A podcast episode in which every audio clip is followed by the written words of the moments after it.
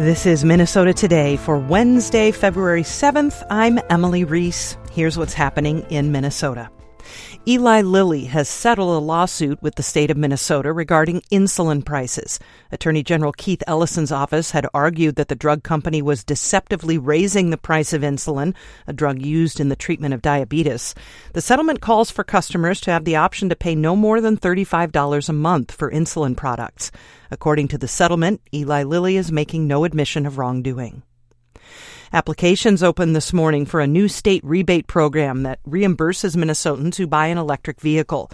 The legislature authored about $15 million last year for the program. The rebates will be up to $2,500 for a new electric vehicle and up to $600 for a used EV. Peter Wyckoff is Assistant Commissioner of the Minnesota Department of Commerce. He says the rebates will be available on a first come, first served basis.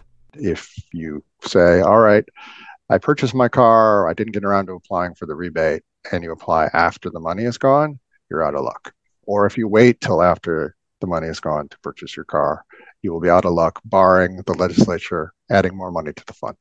To apply for a rebate, go to mn.gov slash EV rebates. You will need a current driver's license and a purchase agreement or vehicle lease.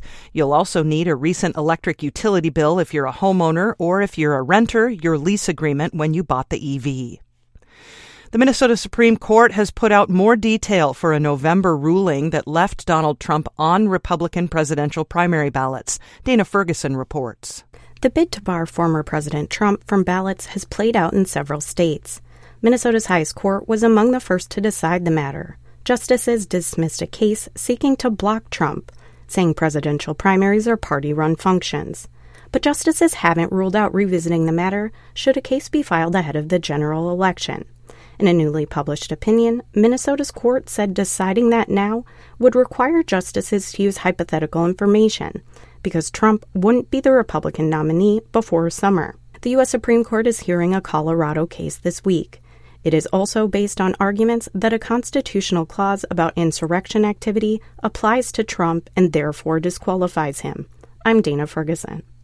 The state fire marshal's office says it's still investigating the cause of the fire early yesterday that destroyed an iconic North Shore lodge. An overnight staff member at Lutsen Resort saw smoke coming through the lobby floor just after midnight. The fire quickly spread. There were no guests in the building and no one was injured. News that the historic lodge burned down prompted an outpouring of response on social media yesterday, both from locals and from people who had stayed at the resort. The state fire marshal's office says it's too soon to comment on a possible cause of the fire. The general manager of Lutsen Resort told MPR News the owners plan to rebuild.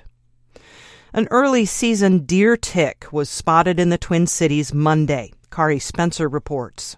It is time to start checking for ticks. The Metropolitan Mosquito Control District says they have continued to hear reports across the counties. Public Affairs Manager Alex Carlson says the ticks are around because of the warmer temperatures. It's not totally unheard of to find a tick this early, uh, but it is concerning that we're finding this many and hearing so many reports of, of ticks that are already out and active. Peak tick season is usually April and May, he says. If ticks survive this winter, we might find more than usual this spring. But Carlson is thinking even further ahead. It used to be that you had a pretty set season of when you'd see ticks and mosquitoes, um, but that's getting longer and longer. And if winters continue to be mild, uh, some of the the more dangerous species that we don't have in Minnesota because they can't survive our win- winters might start making their way up here and, and thriving when they wouldn't before. Carlson wants people to keep sharing their sightings. I'm Kari Spencer. In sports, the Timberwolves fell to the Bulls in overtime last night, 129 to 123. Anthony Edwards and Karl-Anthony Towns combined for 71 points, but poor shooting in the second half allowed the Bulls to take the game to overtime. The Wolves play the Bucks in Milwaukee tomorrow night. Gopher men's basketball team beat Michigan State last night. The Gophers play at Iowa on Sunday. The Wild finally back from the long All Star break tonight. They face off against the Blackhawks in Chicago. The Wild begin the second half of the season two games below 500. PWHL's Minnesota team, the women's pro hockey team, play again a week from tonight. And Minnesota United continuing with training camp despite not having a head coach. The first Loons match of the season is February 24th.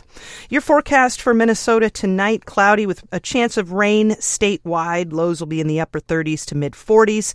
Tomorrow, rain showers likely in Minnesota with isolated thunderstorms possible in the southeast in the afternoon. Highs tomorrow in the 40s and 50s. That's it for Minnesota Today. Thanks for listening. Phil Picardi will have an update for you tomorrow morning.